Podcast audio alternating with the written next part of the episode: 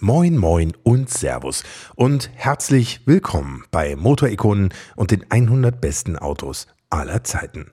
Mein Name ist Hans Neubert und heute geht's hier natürlich weiter mit dem zweiten Teil der Folge mit dem großartigen Karl Wendlinger.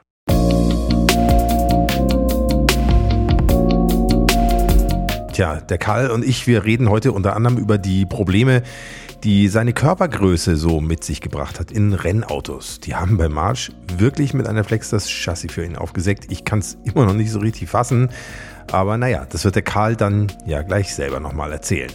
Wir sprechen darüber, was sonst noch so ab 1992 in seiner Zeit bei March Ilmore und dann ab 93 bei Sauber Mercedes in der Formel 1 passiert ist. Außerdem reden wir über Karls Hungerprobleme im unterfinanzierten March-Team und über die spontane Spaghetti-Hilfe durch McLaren.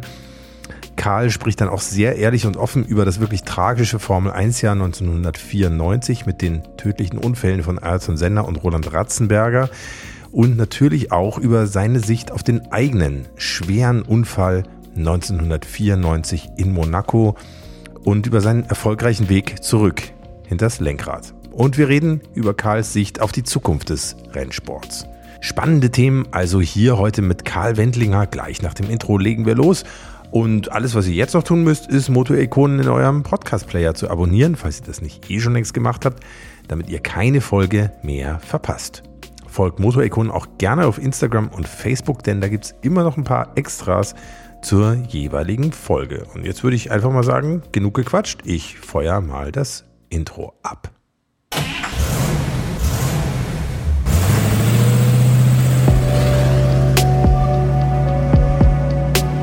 Hier kommt Motorikonen. Die 100 besten Autos aller Zeiten. Der Podcast mit Hans Neubert und seinen Gästen.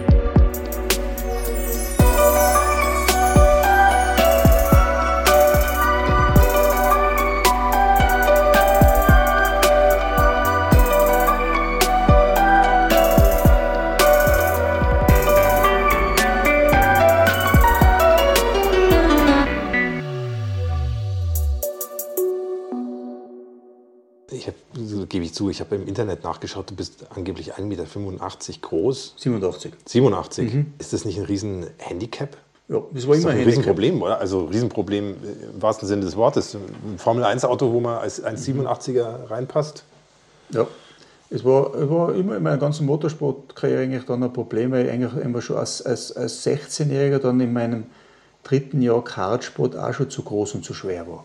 Mhm. Ja, und statt halt das Mindestgewicht von 125 Kilo inklusive Kart, was damals war, halt 135 gehabt habe. Mhm. Einfach durch die Größe? Durch die Größe. Ja. Ich war zwar sehr schlank, weil ich glaube, zu äh, in meinem Formel 1 Jahr 92, 93 habe ich nackt äh, 75 oder 76 Kilo gehabt. Ja. Man kann ja nicht nackt Rennen fahren. Ja Eben, aber mit dem Overall und Helm auf war ich halt bei 78, 78,5 Kilo. Nur trotzdem waren halt das dann teilweise 15 Kilo mehr als der Teamkollege. Mhm. Bei March war es nicht so tragisch, weil es war der Belmont, Paul Belmondo, ein sehr netter Kerl, sehr sympathischer Mensch, aber er war halt nicht der Schnellste. Mhm. So. Und deswegen mhm. war mein Gewichtsnoch dann nicht so ein Problem. Ah, stopp, kleinen Moment mal. Weil bei einigen von euch beim Namen Paul Belmondo sicher ein Fragezeichen im Ohr aufgeploppt ist, hake ich hier mal kurz ein. Denn der Nachname von Paul Belmondo ist natürlich kein Zufall. Er ist der Sohn des berühmten französischen Schauspielers Jean-Paul Belmondo. Jedenfalls war der früher mal berühmt.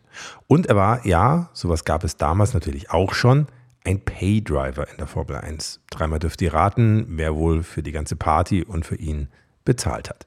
Paul Belmondo war, der Carla ist ja gerade schon so höflich formuliert, nicht der allerschnellste Rennfahrer, aber immerhin, er kam 1992 in Ungarn auf einen neunten Platz in seinem March Ilmore, auch wenn, das muss man natürlich dazu sagen, damals nur elf Autos ins Ziel kamen. Und er war, das habe ich extra in der Gala für euch nachgelesen, mal der Freund von Prinzessin Stephanie von Monaco.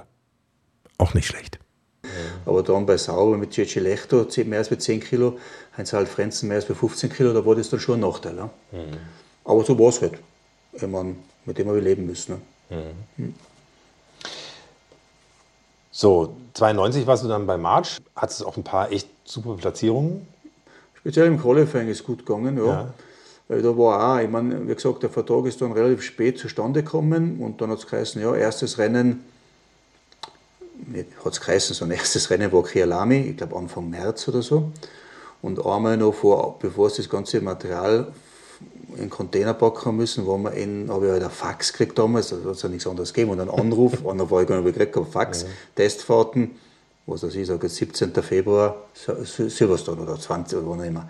Wieder rüber, zuerst mal Paul Mondo gesehen, ins Auto rein, war schon davor mal drüben so eine Sitzprobe, das noch dazu. Das war auch ganz witzig. Aber dann ins Auto rein und Installation Lab und wieder nach einer Runde rein, haben sie geschaut, okay, was passt, und dann wieder raus auf die Strecke. Es war zwar gerade trocken und relativ warm für Silverstone. Mhm. Und nach drei Runden kommt der Pfeil Bock auf der Boxentafel, weil da reinkommt, weil Funk hast du eh nicht verstanden. Dann denken wir, ja, okay, fahr in die Box. Ich habe da angefangen, den Gustav Brunner, den technischen Leiter des Teams, Österreicher, und meinem Renningenieur zu erklären, was das Auto macht. Und er hat gesagt, das kannst du mir alles in Kialami dann erzählen, wir hören jetzt wieder auf, weil wir haben kein Geld zum Testen. Ne? Also war die Saisonvorbereitung für Ach, 1992, ich glaube, fünf Runden in Silverstone. Das war's. Das war's.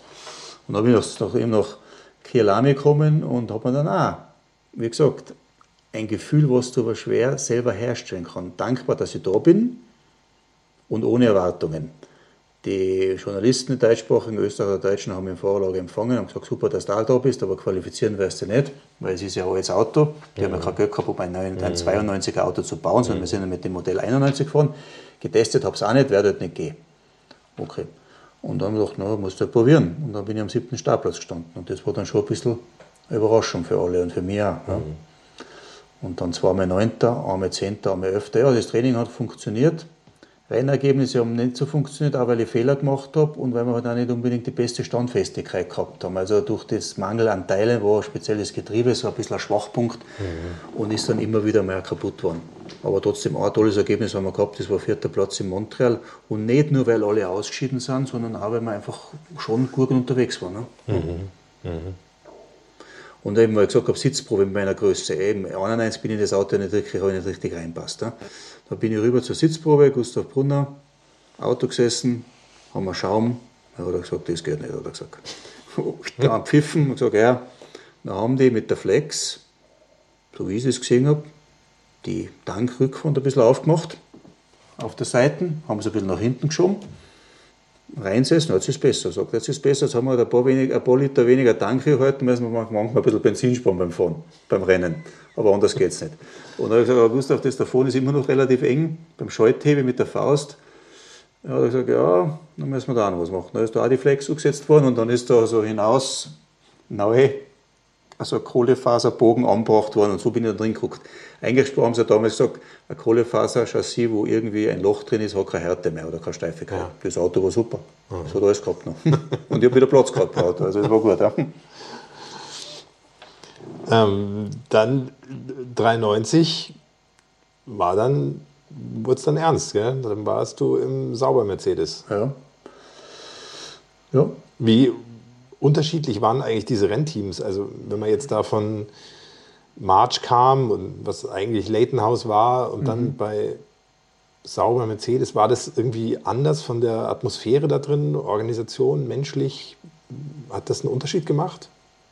Ich bin natürlich bei Sauber sehr wohl gefühlt, weil ich die meisten Jungs ja kennt habe aus der Gruppe C-Zeit. Mhm. Habe mich aber auch bei March sehr wohl gefühlt, weil es waren echt gute Leute. Mhm. Die drei Mechaniker mein Auto plus Gustav Brunner als, Motor, mhm. als Renningenieur, das war mhm. echt top. Teamführung. Charlie Moody, glaube ich, hat der Kastner Teammanager. Das waren alles sehr angenehme Leute. Mhm. Und da habe ich mich auch wohl gefühlt. Aber klar, 93 bei Sauber war das Team dann doch ein bisschen größer als für March, weil bei March war einfach fast kein Geld mehr da. Und es waren noch auch mehr Testfahrten und es war noch auch, ja, wie soll ich sagen, Erwartungshaltung. Was kann man für Erwartungshaltung haben, wenn man als neues Team in die Formel 1 einsteigt? Aber ich kann mich noch gut erinnern, ich bin 92 vom Grand Prix von Spa-Francorchamps, Belgien, Ende August mit dem Ilmor Renningenieur Lorenz, Lorenz Herr nach Lucy-Levy gefahren. Das ist ein Flugplatz in der Nähe von Manglicourt. Und da war der erste, der erste Test mit dem sauber Mercedes Formel 1. Mhm. Getriebeprobleme haben wir gehabt, irgendwas ist nicht zum Schalten gegangen, aber das war das Erste. Dann nur mal Lucy-Levy, dann ist das Getriebe gegangen.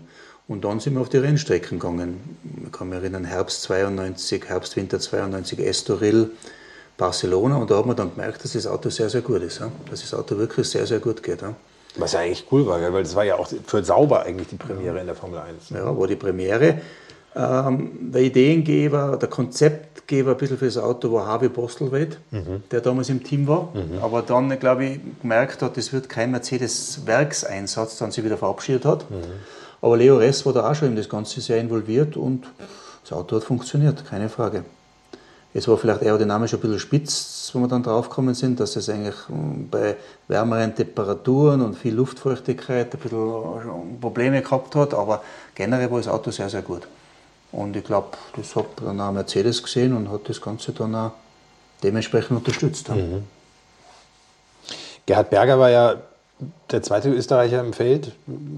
Habt ihr euch dann da öfter mal getroffen oder war ja. da jeder auf sich selber konzentriert oder war das so ein Vater-Sohn-Ding oder großer Bruder, kleiner Bruder? Ja, Unterstützer und, und, und wie sagt man, Geförderter. Mhm. Aber der Gerd war einer der Top-Leute in der Formel 1, war in den großen Teams, 92 glaube ich noch McLaren, mhm. dann Ferrari etc. Äh, man hat sich schon immer wieder mal, aber wir waren jetzt nicht, natürlich, obwohl 93 waren wir eigentlich ein paar Mal schneller als wir Ferrari im Training mit Sauber, muss ich sagen. Mhm. Ja. Mhm. Nur, es hat jetzt da keinen Konkurrenzkampf gegeben. Er war der Österreicher in der Formel 1 und ich war Neuling, sagen wir mal so. Und man hat sich schon immer wieder mal getroffen, was tust, wie geht's, was machst. du. Aber wie gesagt, in der Formel 1, man kommst in der Früh um 8 Uhr, gehst zu deinem Team, dann geht's los.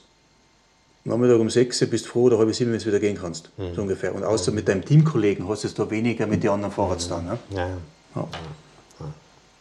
Aber ja, man hat sich schon, schon getroffen und speziell 92 war es ja so, wir haben zwar beim March ein Catering, da war ein Catering, da haben wir Wohnmobil dabei gehabt, aber meistens ist Geld nicht da gewesen, um Catering zu machen. Jetzt meine, was weiß ich, Spaghetti, Spaghetti mit Tomatensauce, die haben es dann meistens nicht gehabt. Dann bin ich zu McLaren, da hat es den Leo, ah, den Leo, den Joe Leverer, äh, Physiotherapeuten-Legende in der Formel 1, ist immer noch dabei gegeben, der was Seiner Berger betreut hat und da habe ich oft auch da meine Spaghetti gegessen.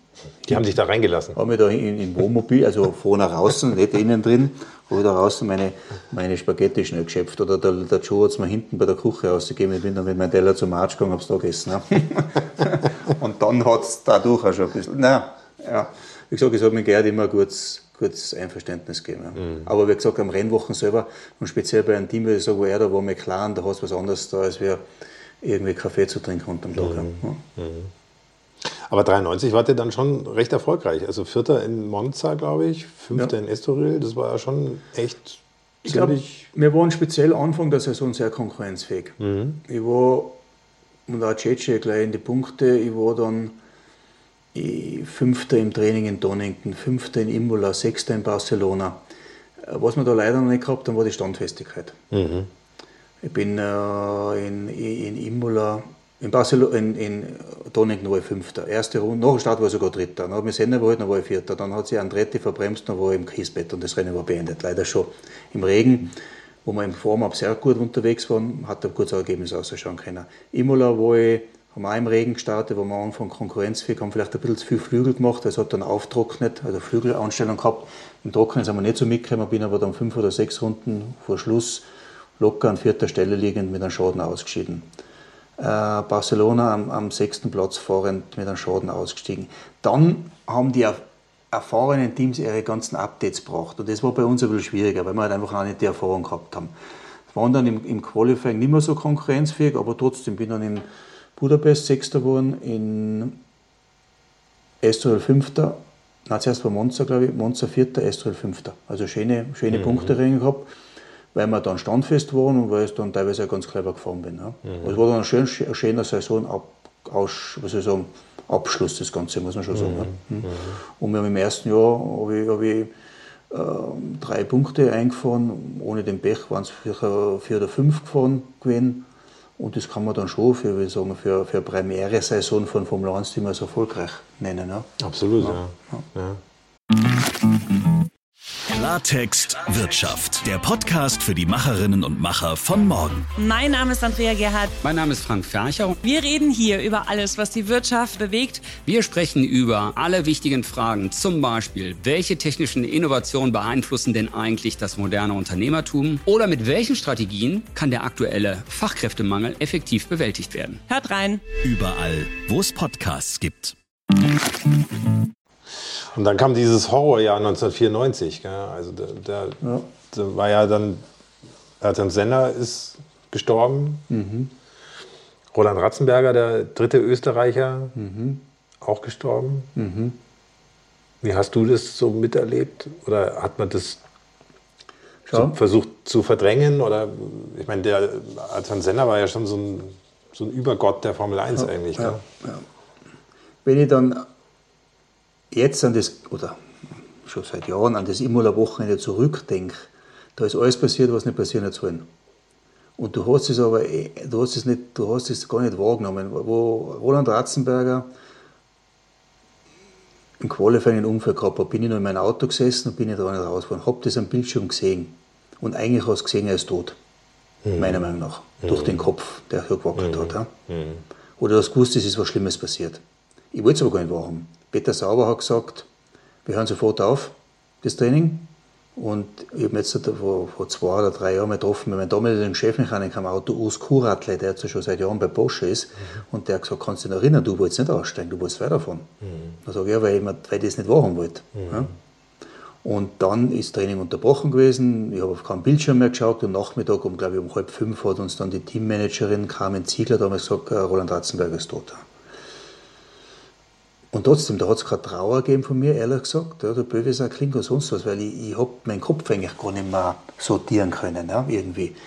Naja, man ist ja auch fokussiert auf was ja, ganz anderes. Es hat, geheißen, es hat eigentlich genau zwei Möglichkeiten gegeben. Hörst du auf zum Rennfahren oder fährst du weiter? Mhm. Und für mich war das klar, ich fahre weiter, also habe ich mich weiter konzentrieren müssen. Ja. Mhm. Und dann war am nächsten Tag Warm-up, Rennstart, Crash weil ich glaube, Cici Lechter hat den, den, Motor abgewürgt und Pedro Lamy ist ihm hinten reinknallt und dann war Safety Car, dann war der Senderunfall. Dann ist man auf Start und Ziel stehen geblieben. Ich bin an dem Senderunfall noch einmal vorbeigekommen. Auf Start und Ziel ist bei roter Flagge das Reglement, bleibt stehen. Mein Renningenieur kommt daher und dann sage ich zu ihm, ja, so wie es ausschaut, der William, sagt er, ja, Sender, aber er scheint okay zu sein. Entweder hat er mir das nicht sagen wollen oder sie haben auch keine weiteren Informationen gehabt. Ja. Okay, Rennunterbrechung, Hubschrauber flog weg, es ist gleich wieder weitergegangen. Und nach dem Rennen hat es dann geheißen, Senna ist tot. Und trotzdem habe ich das nicht an mir heranlassen. Hat es geheißen, okay, eigentlich sind Testfahrten geplant ab Dienstag in Imola, Dienstag, Mittwoch. Okay, Imola ist gespart, geht nicht. Wir gehen als Team nach Le Castellet. Wer kann testen? Heinz Alder hat gesagt, er kann nicht testen, er ist zu betroffen. Ich habe gesagt, er kann testen. Ne? Mhm. Bin von Le Castellet dann zur Beerdigung von Roland Ratzenberger nach Salzburg gefahren. Bin dann wieder nach Monaco, um mich auf das Rennen vorzubereiten. Und wenn ich jetzt das, das habe ich aber damals gar nicht gemerkt, und wenn ich jetzt zurückdenke, ich bin eigentlich im Kopf gar nicht mehr zur Ruhe gekommen. Das war ein Durcheinander um drin. Mhm. Und bin dann eben das erste freie Training ist losgegangen und dann habe ich den Unfall in Monaco gehabt. Aber bis dahin habe ich eigentlich, ich glaube, bin ich nie mehr zur Ruhe gekommen. Und hab einfach nur, bin einfach nur in dem Radl drin gewesen, als wie ein Hamster und es geht weiter und es muss weitergehen etc. Mhm. Wahrscheinlich war besser gewesen, ich wäre auch nicht, hätte auch nicht testet in Le Castellet, wäre zur Ruhe kommen, hätte es dann alles vielleicht vom Gefühl her ein bisschen besser mitkriegt, was da jetzt alles Schlimmes passiert ist. Aber no, war nicht der Fall. Naja, aber letztendlich, was hättest du daraus lernen können? Du hättest da eigentlich nur sagen können, dann mache ich es jetzt nicht mehr ja, oder genau, so. Du hast eigentlich recht. Aber vielleicht wäre ein bisschen entspannter nach Monaco. Mhm. Also ich würde jetzt nicht sagen, dass das der Grund für den Unfall ist, was ich gehabt habe, aber vielleicht, ich weiß es nicht. Ja. Vielleicht war es alles ein bisschen anders abgelaufen. Ja. Mhm. Aber mhm. vielleicht auch nicht. Ja. Nur damals, um so zu, weil ich, ein ganz ein guter Freund von mir war äh, in Imola dabei. Und nachdem wir nach dem Unfall und nach dem, ich bin an die Box gekommen, wir sind Vierter geworden bei den Rennen in Imola, ich bin vom Park Vermeer in die Box marschiert, betrübte Gesichter, weinende Mechaniker gesehen und sage, was ist denn los? Ja, Senna ist tot. Okay. Ich bin mit meinem Freund da an der Boxmauer am Boden gesessen und habe gesagt, hör auf mit dem Scheiß. Jetzt sind in zwei Tagen zwei Leute gestorben. Das gibt es ja nicht. Vorher, hör auf mit dem Mist. Ja. Mhm. Sagt, na, kommt ja nicht vor. Ja. Mhm. Ich fahre weiter. Mhm.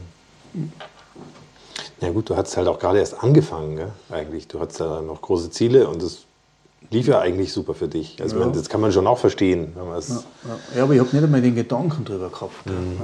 Und, ja, aber es ist so, wie es ist. So. Und dann, es ist eh so, wie es gewesen ist, ist gut so. Kann man eh nichts sagen dazu. ja.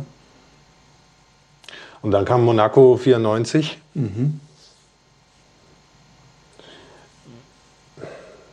Ich meine, über diesen Unfall ist sowieso schon alles geschrieben und gesagt worden. Wenn man deinen Namen googelt, wird automatisch als erstes Unfall ergänzt. Nervt dich das nicht manchmal auch? Oder ist es Ja, Jetzt als Witz würde ich sagen, ich wäre lieber mit, mit einem Sieg in der Formel 1 auf der Titelseite gewesen, als mit einem Unfall. Aber es ist, wie es ist. Es hat mich nie genervt. Vielleicht war ein bisschen meine Aufarbeitung das, das, für, das, für, das, mit, für das Ganze, dass ich ja problemlos darüber reden habe können, immer. Heute noch. Nichts davon weiß, auch schon hundertmal gesagt habe. Zu Bett gehen am Mittwochabend ist das Letzte, was ich weiß.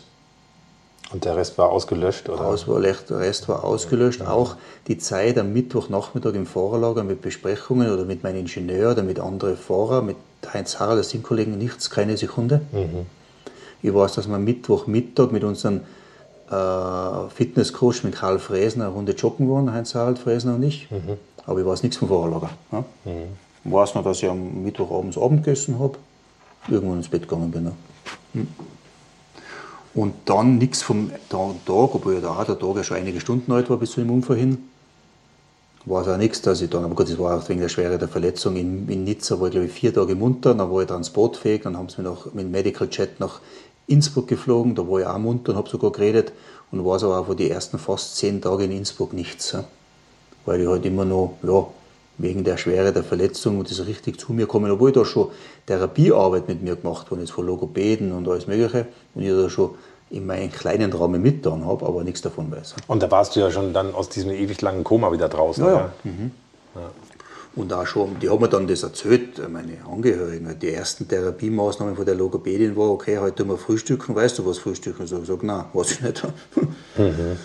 Und wir, wir, wir haben jetzt fünf Dinge am Frühstückstisch äh, und die hat es mir vorgesagt und jetzt sag bitte, was wir am Frühstückstisch haben, haben wir die fünf Dinge zwar merken können. Ne? So ist das Kurzzeitgedächtnis da eingeschränkt als, als Schädel-Hirn-Trauma-Patient. Ja? Aber es ist dann mit der hervorragenden Arbeit da oben, muss man sagen, von den Therapeuten, sehr schnell vorwärts gegangen. Ne? Ja. Hast du dir das mal angeschaut, die, die, die Szene? Unzählige Mal. Ja? Unzählige Mal. Ich bin die letzten, ich bin Ende Juli, ich glaube am 30. Juli dann aus dem Innsbrucker Krankenhaus entlassen worden und die letzten beiden Sonntage war ich schon zu Hause, um ein bisschen so das heimische Gefühl wieder. Ne? Und dann gleich bitte Videokassetten, sagst mir das. Aber hat mir jetzt äh, nicht groß beeindruckt, weil ich nichts weiß davon. Und weil man eigentlich auch nicht wirklich was sagen kann, weil das Auto schon quer ist, wo, man, wo es auf dem Bild eben, Ja. auf dem Video kommt. Ich glaube einfach, dass ich unter dem Bremsen das Auto aus der Kontrolle verloren habe. Es muss aber relativ früh beim Bremsvorgang gewesen sein, weil ich glaube, Topspeed laut Telemetrie war 270, Einschlag laut Telemetrie war 177 und wenn jetzt beim Formel 1 aber, ich sage jetzt einmal eineinhalb Minuten, eineinhalb Sekunden geradeaus bremst, dann sind da mal, bist du schon mal unter 100, zwei- oder unter 100 km/h. Also es muss ganz am Anfang was gewesen sein. Ne? Was auch immer. Ne?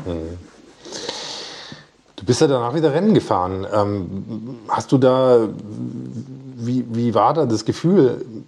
Ja, schon mit dem Wissen, da kann echt was schiefgehen, ja? Ja. oder?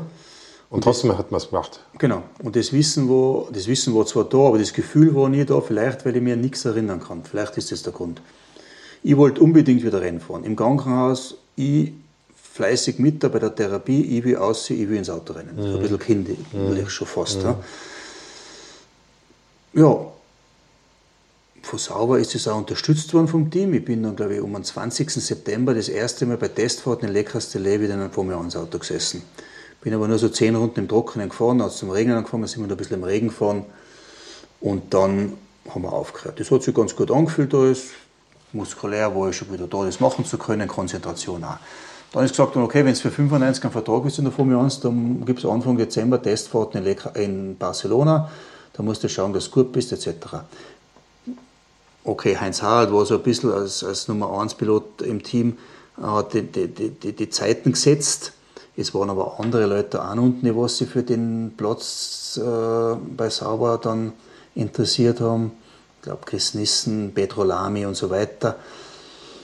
Gegenüber die war ich deutlich schneller, an Heinz Harald war ich knapp dran. Vielleicht hat er es jetzt nicht ganz so angestellt, weil es ihm wurscht war, wie schnell er war. Mhm. Aber ich war knapp dran. Nur, es war für mich zumindest so, ich habe keinerlei Art von Konzentrationsschwierigkeiten gehabt, keinerlei Art von irgendwas in dem Auto sitzen. Das ist wirklich so gegangen, als wie davor. Mhm. Ich bin heimgekommen, das Einzige, was ich gehabt habe, nur extreme Nacken- und Kopfschmerzen, weil so eine Art Schleudertrauma im, im Nacken noch nicht ganz ausgeheilt war. Mhm. Sonst war alles gut.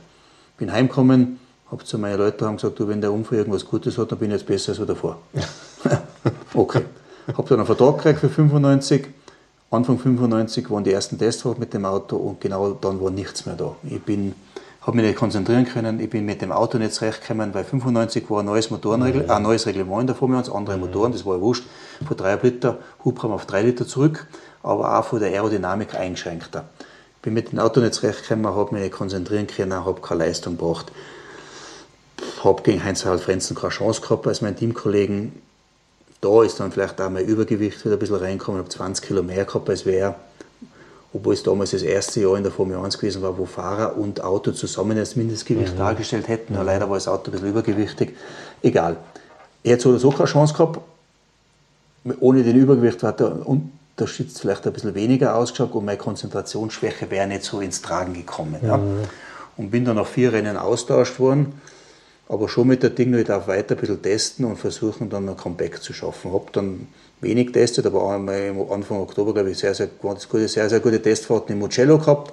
Konzentrationsfläche war weg, ich war gut, gute Zeiten. Beordert wurden die letzten beiden Rennen, wieder Suzuka Adelaide. Leistung war schlecht und das war dann das Ende meiner mhm. Zeit mhm. in der Formel 1. Das habe ich dort aber gemerkt, das ist vorbei. Aber Konzentrationsschwierigkeiten habe ich keine mehr gehabt, weil davor die ersten vier Rennen, wo ich gefahren bin, 1995 habe ich gemerkt, ich komme jetzt zwar zum nächsten Rennen und ich komme jetzt vielleicht auch zu Testfahrten, aber es geht nichts. Mhm. Ich bin einfach in keinem guten Zustand. Also mhm. egal, ob es nächstes Rennen oder nicht, ich, ich, es wird nichts. Ja? Mhm. Das war natürlich da schon ein bisschen deprimierend. Ich habe nicht gewusst, was ich machen soll. Ich bin da nicht rausgekommen. Ja? Mhm. Dann nach den Testfahrten im Oktober 95 habe ich gedacht, ja, jetzt kann es ja wieder gehen. Zumindest bin ich bei den Testfahrten etc. gut gefahren, auch zu dem anderen, der was da testet hat. Aber es ist wurscht. Die Zeit war vorbei mit Adelaide 95 und das habe ich dann akzeptieren müssen und habe es aber akzeptiert. Das haben wir dann mhm. nichts mehr ausgemacht. Mhm. Ja. Ist dir denn irgendwas geblieben, so jetzt äh, heutiger, aus heutiger Sicht an körperlichen Beeinträchtigungen? Nein, nein, nur dass ich nichts riechen kann. Nichts riechen? Nichts riechen, nein. Das ist bei Schädel-Hirn-Traumas oft. Mhm. Kann auch ein Vorteil sein, gell, wenn jemand manchmal Vorteil, manchmal Nachteil. Körpergeruch hat oder so. Ja, wenn du selber Körpergeruch ist es vielleicht ein Nachteil, wenn du andere Leute damit äh, beglückst. Na, aber macht man jetzt so Witze drüber? Das ist natürlich schon eine krasse Beeinträchtigung. Ja, nein, nichts riechen. Mhm. Aber da hat man, das ist mir im Krankenhaus Innsbruck aufgefallen. Irgendwann mal, wo ich dann schon besser beieinander war. ich rieche eigentlich gar nichts. Und bei irgendeiner Visite, wenn man zum Arzt gesagt ich rieche, glaube ich, gesagt, ja, es ist normal. Schädelhirntrauma. Wenn sie noch ein Jahr, da, ein Jahr nicht wieder da ist, wird es nicht mehr kommen. Mhm. Jetzt merke ich wenigstens, dass irgendwas in der Luft liegt, mhm. aber ich kann es nicht deuten. Mhm. Zehn Jahre lang habe ich genau gar nichts. Mhm. Aber das, das stört mich nicht. Stört mich absolut. Ja. Hm. Wie ging es dann weiter für dich? Gut, ich wollte dann, dann weiter im Motorsport bleiben, ja. habe dann aus Adelaide schon, weil ich war dann ein paar Tage in Australien, habe ich dann schon telefoniert und so weiter und so weiter. Helmut Marko, ja, kommen wir mal zurück, dann schauen wir. Dann habe ich gewusst, dass Jochen Nerpasch, ehemaliger Motorsportchef von Mercedes, Serienmanager vom deutschen STW Cup ist, diese 2-Liter-Turnwagen-Serie, und habe den Herrn Nerpasch angerufen und gesagt, ja, der, der hat mir in Kontakt gebracht mit Audi, äh, Dr. Ulrich, Motorsportchef, da bin ich da hingefahren und der hat gesagt, ja, hätten wir gerne, wenn du bei uns dabei bist, zwei Jahresvertrag. Mhm. Erstes Jahr deutsche STW, zweites Jahr italienische STW. Oh. Nein große Erfolge habe ich nicht gehabt. Aber habe mich dann in Italien nicht so blöd angestellt. War schon auf, eher auf dem Niveau von den äh, Meister von 96, das war Rinaldo Dindo Capello, der schon länger Tourenwagen gefahren ist. Trotzdem ist dann der, AMG, äh, der Audi-Vertrag nicht verlängert worden. Ich bin dann ab 1998 in den GT-Sport gekommen und das eigentlich, kannst du sagen, ja, mit, mit einer Unterbrechung einmal von der DTM kurz, bis ich aufgehört habe zum, Rennsp zum Rennsport mhm. betreiben. Mhm. Und GT warst ja auch echt erfolgreich, ne? Ja, GT habe ich mir wohlgefühlt. Mhm. Das hat mir gefallen. Mhm. Mit der Kreisler Viper 99 4 GT-Weltmeister. Okay, das Auto war damals ein bisschen überlegen, aber trotzdem muss auch erst werden. Schöne Erfolge. Ich habe 24 Stunden Rennen Daytona gewonnen, Gesamtwertung Le Mans, die Klasse 99 und 2000. Und dann nochmal 2002 und 2003 Deutsche Turnmeisterschaft im Audi Up-Team, nicht sehr erfolgreich. Und dann ab 2004 wieder GT-Sport. Und auch schöne Jahre gehabt. 6, 7 und 8 mit dem österreichischen Jet Alliance Team, da haben wir schöne Erfolge mhm. gehabt, gute Rennen fahren mhm. können. Mhm. Haben Tag. GT-Sport hat mir gefallen. Das waren sogar die Autos, die was mir irgendwie dann nach der Formel 1, so würde ich sagen, so am besten ins, ins Geschäft passt haben. Ja. Mhm. Mhm.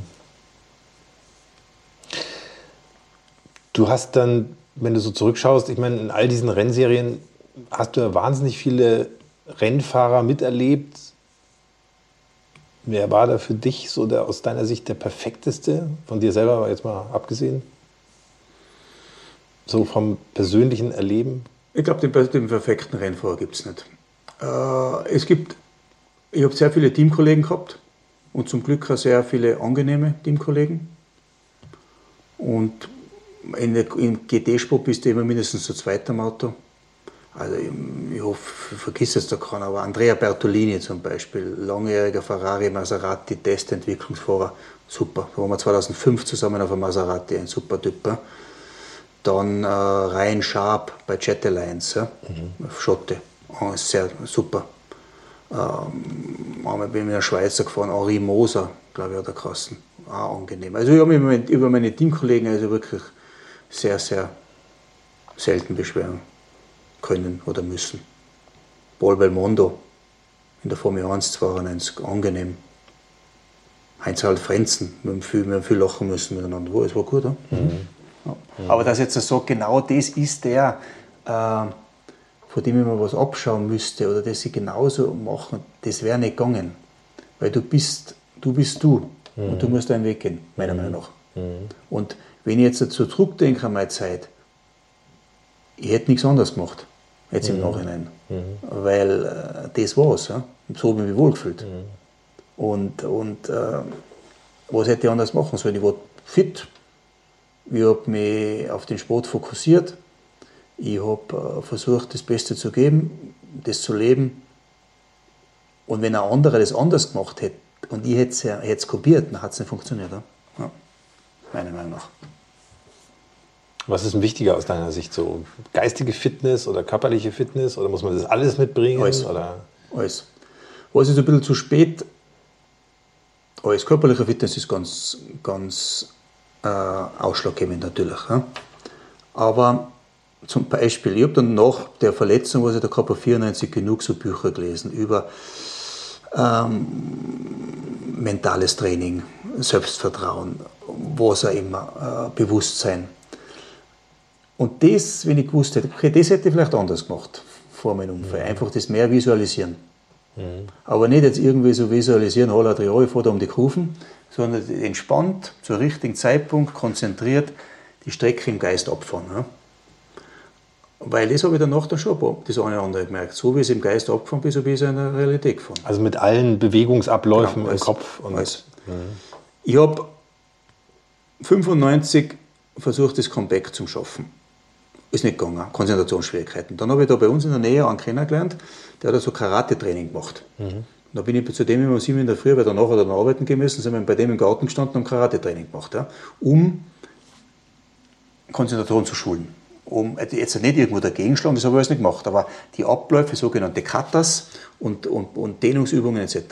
Gleichzeitig habe ich einen Hirnforscher in Deutschland getroffen, der mir das untersucht hat und eine EEG-Messung gesagt hat, hat gesagt, okay, da hast du ein bisschen Schwächen etc. Da hat man dann also eine CD mit Lichtsignale äh, auch äh, programmiert und so habe ich mir angekocht. Und dann bin ich, gerade als Beispiel jetzt, was Visualisierung machen könnte. Hat es dann geheißen, im Oktober 1995, okay, Testfahrten in Mugello. Zwei, zwei Wochen davor war Heinz Harald da unten beim Testen und jetzt fährst du.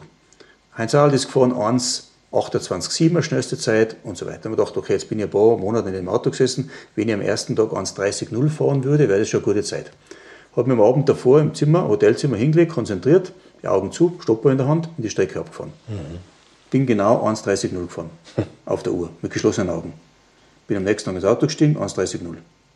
Habe mir dann gedacht, das war so easy, Jetzt fährst du am zweiten Tag 1,29,0, 1,29,0, 1,28,7 wäre verwegen, Heinz Halt fährt das ganze Jahr, du bist lange gefahren, 29,0 wäre super.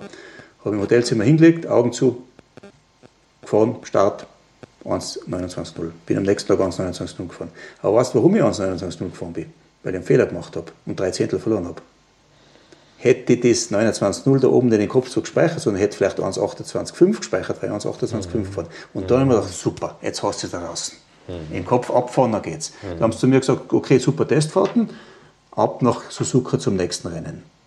Und dann war es wieder die Erwartungshaltung da. Was fährt man in Suzuka? Auch die Zeit fährt man. Im Kopf, da bin ich so nicht mehr ab davon, sondern mit Gewalt, ich muss die Zeit fahren und bin die Zeit nicht davon. Mhm. Und dann habe ich gemerkt, das kann man, was soll ich sagen, das kann man nicht drüben, weil du stehst dann unter Druck. Bei Testfahrten bin ich nicht unter Druck gestanden, weil du dachte, okay, ich kann jetzt nur mein Bestes geben. Ich bin monatelang da nicht drin gesessen, was soll ich da groß reißen? Mhm. Es ist gegangen. Mhm. Und das, wenn ich das schon früher in meiner Karriere kennt hätte, dieses bewusste Visualisieren, das hätte ich vielleicht eher machen sollen. Ne? Mhm. Sonst körperlich fit zu sein, ich glaube, äh, koordinativ sehr gut zu sein, Konzentration sehr, sehr gut zu sein, visualisieren und was ich vielleicht nie so gehabt habe, mir ist oft einmal in Projekten, was ich gemacht habe, zum Schluss raus der, ich sage, der Soft ausgegangen, ein bisschen die Energie ausgegangen. Und wenn du es hernimmst, also Michael Schumacher zu seiner Ferrari-Zeit, man übertrieben gesagt, sind die am Sonntag Rennen gefahren und ab Dienstag ist er in Maranello oder Fiorano im Auto gesessen und hat getestet. Ja, und hat versucht, das Auto weiterzuentwickeln und zu verbessern. Mhm. Das muss auch, das ist auch Teil des Talents, weil wer gut ist. Ja? Mhm. Ich hätte es nicht können. Ich habe am Sonntag mein Rennwochenende fertig, dann war ich mal erschöpft, dann habe ich da ein paar Tage vielleicht Pause gebraucht, ein bisschen körperliches Training, aber dann so viel im Auto zu sitzen, dass du das Auto permanent weiterentwickelst mit deinem Reifenpartner Bridgestone, was er da gehabt hat, etc. Ich sage, so stelle ich mir das halt vor, dass das war bei dem. Das ist auch Teil des Talents. Ja? Ja, und da kam natürlich bei ihm auch dieser wahnsinnige Ehrgeiz dazu, ne, in allen Bereichen beim, genau. bei Michael Schumacher. Ne? In allen Bereichen. Und das hat er immer schon, ich glaube, das hast du auch in dir drin und dann kommt es aber nur darauf an, glaube ich, du musst diesen Ehrgeiz irgendwie positiv leiten. Wenn der Ehrgeiz nur negativ ist, bringt er da nichts. Ja. Ja? Naja, aber du hast mal die Geschichte erzählt vom, vom ich glaube, beim Billard oder ja. so, dass ihr alle kein Billard konntet und... Das war Michael, finde ich. Schau, das ist jetzt vielleicht Bild... Äh, äh, äh, lege ich mir die Geschichte jetzt noch zurecht, aber es war so, in dem Hotel, wo wir da runtergeflogen sind, Le Castellet, erste Testfahrten QPC als Junioren, hat es im Hotel am Abend einen Billardtisch gegeben. Kann auch das können. Haben wir ein bisschen mit umgeschossen. Hat uns irgendwann gesagt, ja, was immer, dass du für eine Kugel hast, müssen in die Löcher rein und bloß nicht die schwarze. Ja. Ab dem zweiten Mal hat er uns einen Grund am Boden gespielt. Dann sage ich, wo, ja, hat er gesagt, ich habe ein bisschen geübt zu Hause. Oder irgendwo in einem Bilder. Das war jetzt nicht unangenehm, aber ich glaube, er war immer schon auf, auf Wettbewerb ausgelegt mhm. in die verschiedensten Dinge. Mhm. Das hat ihm in seiner Karriere sicher auch sehr geholfen. Mhm. Ja. Oder also die Fitness, was er gehabt hat, immer. Ja. ja. Hat er halt ausge, ausgeprägt betrieben. Ja. Ja, ein wahnsinnig guter Fußballspieler auch. Ne? Genau, ja. genau. Ja. Wie kam für dich dann der Punkt, wo du gesagt hast, jetzt ist Schluss mit Rennenfahren nach all diesen Jahren? War das irgendwie so gab es da so einen Auslöser oder hast du dann irgendwann einfach keine Lust mehr gehabt? Oder ja, ich habe dann gemerkt, zum Schluss in der GT-Szene, so 2009, das Team, wo ich unter Vertrag war, denen ist dann das Geld ausgegangen. 2010 und 2011 war auch nicht so einfach. Und habe mir dann gedacht, jetzt bist du ja auch schon ja, über 40 Jahre und immer wieder das um dumm rennen, wo kriegst du einen Platz, funktioniert das und kriegst du auch Geld dafür oder nicht. Habe einen Bekannten, mit dem habe ich dann gesprochen, immer wieder mal, dann sagt er, was willst du? Ja, sage ich, das Rennfahren geht eher zu Ende, glaube ich, vom Gefühl her. Ich, am besten wäre irgendein Job bei, Auto, in Auto, bei einem Autohersteller. Ich sage, was willst du da machen? Dann sage ich, ja, Autofahrtage oder was auch immer. Und dann hat er gesagt, ja, ich habe da vielleicht. Und der hat mir den Kontakt zu AMG hergestellt. Mhm. Dann war ich dort vorsprechen. Dann habe ich eine Vereinbarung mit AMG Mercedes gekriegt, ab 2012 als Markenbotschafter, äh, Instruktor bei Autofahrveranstaltungen, Rennstreckentrainings, Ausfahrten etc. Mhm. und auch noch ein bisschen Autorennfahren. Habe ich auch noch ein paar Jahre gemacht. Mhm. Aber alleine schon durch die Tätigkeit bei AMG wäre es ja gar keine voller Saison ausgegangen, irgendwo zu fahren. Und dann irgendwann haben wir gedacht, ach, entweder du machst es ganz oder machst es gar nicht und dann lassen. Und mhm. dann war auch wirklich die Lust weg. Also mir ist es dann, mhm. den, ich 2012, als ich AMG gekommen bin, habe ich mir gedacht, ja, ich möchte schon gerne Rennen fahren, das taugt mir immer noch so. Aber irgendwann war dann die, äh, einfach die Freude an dem Ganzen war weg, nach über 30 Jahren das machen. Also das war dann auch kurz so. Mhm. Ja. Mhm. Mhm. Jetzt machst du so, ja, so Events, ne? Und so Fahrten mit Kunden und solchen Geschichten. Ja. Du warst auch in Goodwood, bist in Millimilia mitgefahren. Was ist da, was taugt dir da so am meisten oder macht es die Mischung aus? Die Mischung. Also bei AMG ist die AMG Experience, nennt es das, ist von Autoveranstaltungen, also Touren, Tagestouren von Falterbach weg, Emotion-Touren über mehrere Tage, irgendwo anders, wo man halt in Südtirol zum Beispiel, äh, Rennstreckentrainings, wo jetzt schon mit Straßenwagen, mit den verschiedensten AMG-Modellen, den, den Teilnehmern äh, einfach ähm, ja, äh, Autobeherrschung in schnellen Bereich auf der Strecke eben ge geübt und getrainiert wird, aber auch äh, Bremsen ausweichen oder was auch immer, die ganze, der ganze Ablauf in einem Auto und dann auch Oldtimer-Veranstaltungen mit, äh, mit der Mercedes Klassik-Abteilung oder mit dem Museum, wie du gesagt hast, heuer Millimilia, äh, Le Mans Klassik, Goodwood, ja, alles sehr tolle Veranstaltungen, wo man halt mit ältere Autos fährt. Meistens, das vorher war es bei mir meistens, dass ich da so einen 300er SL-Flügeltürer bewegt habe. Ja Auch nicht so schlecht. angenehm, sehr toll. Na, und das, das im Mix macht es dann aus. Im Winter, Mitte Jänner, geht es bei äh, AMG mit dem AMG Wintersporting in Schweden, in Ajeblock los, wo ich immer wieder oben bin, also in Stuttgart, dort äh, die Leute zu betreuen. Ja. Das in der, in der Kombination ist gut. Ja. Die Welt dreht sich ja weiter. Inzwischen gibt es auch eine Formel E und Sim-Racing und solche Geschichten. Wie siehst du die Zukunft im Rennsport? Ich bin, das habe ich so nicht, seit zwei Jahren äh, beim Simulatorhersteller und Sim-Racing-Ausrichter Racing Unleashed unter Vertrag, Schweizer Firma. Ähm, ich glaube, das wird schon viel auch in die Richtung gehen, weil äh, was ist der, der Vorteil vom Sim-Racing? Ich meine, es ist kostengünstiger. Wer kann sich heutzutage noch den Start oder das, die Betätigung im Kartsport für seinen Junior oder für seine Tochter leisten. So wie wir das gemacht haben, wie ich es erzählt habe. Da war der 5-4er Bischof Firmenkombi, da ist am, am Freitag am Abend alles reingeräumt worden. Viel hat man nicht gehabt, der Motor, ein, ein Kart mit Motor drauf, ein Reservemotor, ein bisschen Werkzeug und ein, und ein Satz Regenreifen. Und so sind wir zum Rennen gefahren. Wenn du heute in ein Kartfahrerlager reingehst, dann glaubst du, du bist in der Formel 1 von die Transporte her. Und so sind auch die Kosten zum Teil gestiegen. Ja. Und da ist das Sim-Racing auf alle Fälle eine Alternative. Äh, es hat sicher die Daseinsberechtigung neben dem, neben dem Motorsport auf der Strecke, weil es halt einfach, es ist nachhaltig, es ist äh, leicht von den Kosten her zu, zu, zu, zu auszuüben. Und es ist etwas, wo junge Leute, die was halt aus einem Elternhaus kommen, wo es nicht so einfach ist, einfach da sie betätigen können. Ja. Und wo aber dann schon auch wirklich harter Wettkampf betrieben wird. Hart in dem Sinn, dass du da richtig, richtig gut sein musst, um da irgendeine Chance zu haben. Ja. Von der Konzentration her, von der Genauigkeit, von der Präzision, vom Gefühl her, was du hast und so weiter. Und ja, Formel E genauso, also seit ein paar Jahren schon Betätigungsfeld oder auch natürlich in verschiedenen Rennserien, auch im Langstreckensport, wo, wo, wo die Hybrids verwendet werden. Äh, Le Mans Beispiel in den großen Klassen oder in die kleineren jetzt mit diesen Hypercars etc. oder mit dem L, äh, LMHH oder so. Äh, was ist nicht der richtige Ausdruck, aber es wird versucht, schon den normalen Brenner dadurch irgendwie zu unterstützen. Ne? In der Formel 1 ja genauso. Oder mit dem V6, 1,6 Liter V6 Turbomotor mit Doppelhybrid. Ja? Also um auch so versuchen, Energie zu gewinnen und den Vorteil umzusetzen. Ne? Und das wird sicher noch mehr und mehr kommen. Ne?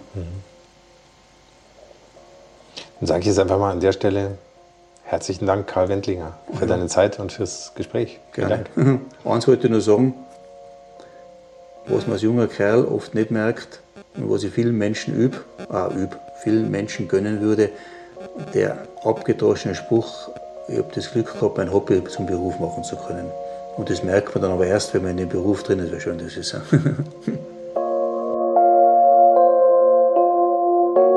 Das war's für heute mit Motorikonen und den 100 besten Autos aller Zeiten.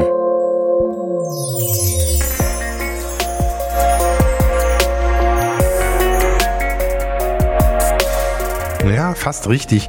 Diese Folge von Motorikonen ist beinahe zu Ende, aber sie wird nicht zu Ende gehen, ohne dass ich ein fettes Dankeschön loswerde. An Karl Wendlinger vor allem natürlich. Einen wahnsinnig netten, sympathischen und unprätentiösen Gesprächspartner, Das hat mir wirklich großen Spaß gemacht und ich glaube euch ganz sicher auch. Ein ganz großes Dankeschön geht außerdem auch an die wunderbare Dagmar Kuri, ohne die es diese Folge niemals gegeben hätte. Und ich erwähne gern auch nochmal, weil das öfter mal gefragt wird, dass der Mann, der hier immer so sonor das Intro und das Outro spricht, Christian Schuld heißt. Meinen herzlichen Dank auch an ihn. Außerdem sage ich natürlich Danke an euch alle da draußen fürs Zuhören, fürs Dranbleiben, fürs Abonnieren von Motorikonen und auch für die vielen, vielen tollen Zuschriften und Kommentare, die ich immer wieder bekomme. Das ist absolut großartig. Und natürlich könnt ihr euch alle schon jetzt freuen auf die nächste Folge von Motorikonen. Das wird auch wieder jemand ganz Besonderes sein als Gast und wir werden über ein wirklich herausragendes Auto sprechen. Und ich werde dann auch nicht mehr mein Handy direkt neben das Mikrofon legen. Fest versprochen. Bis dahin erstmal alles Gute, fahrt nicht zu schnell, außer beim Simracing. Euer Hans Neuwert.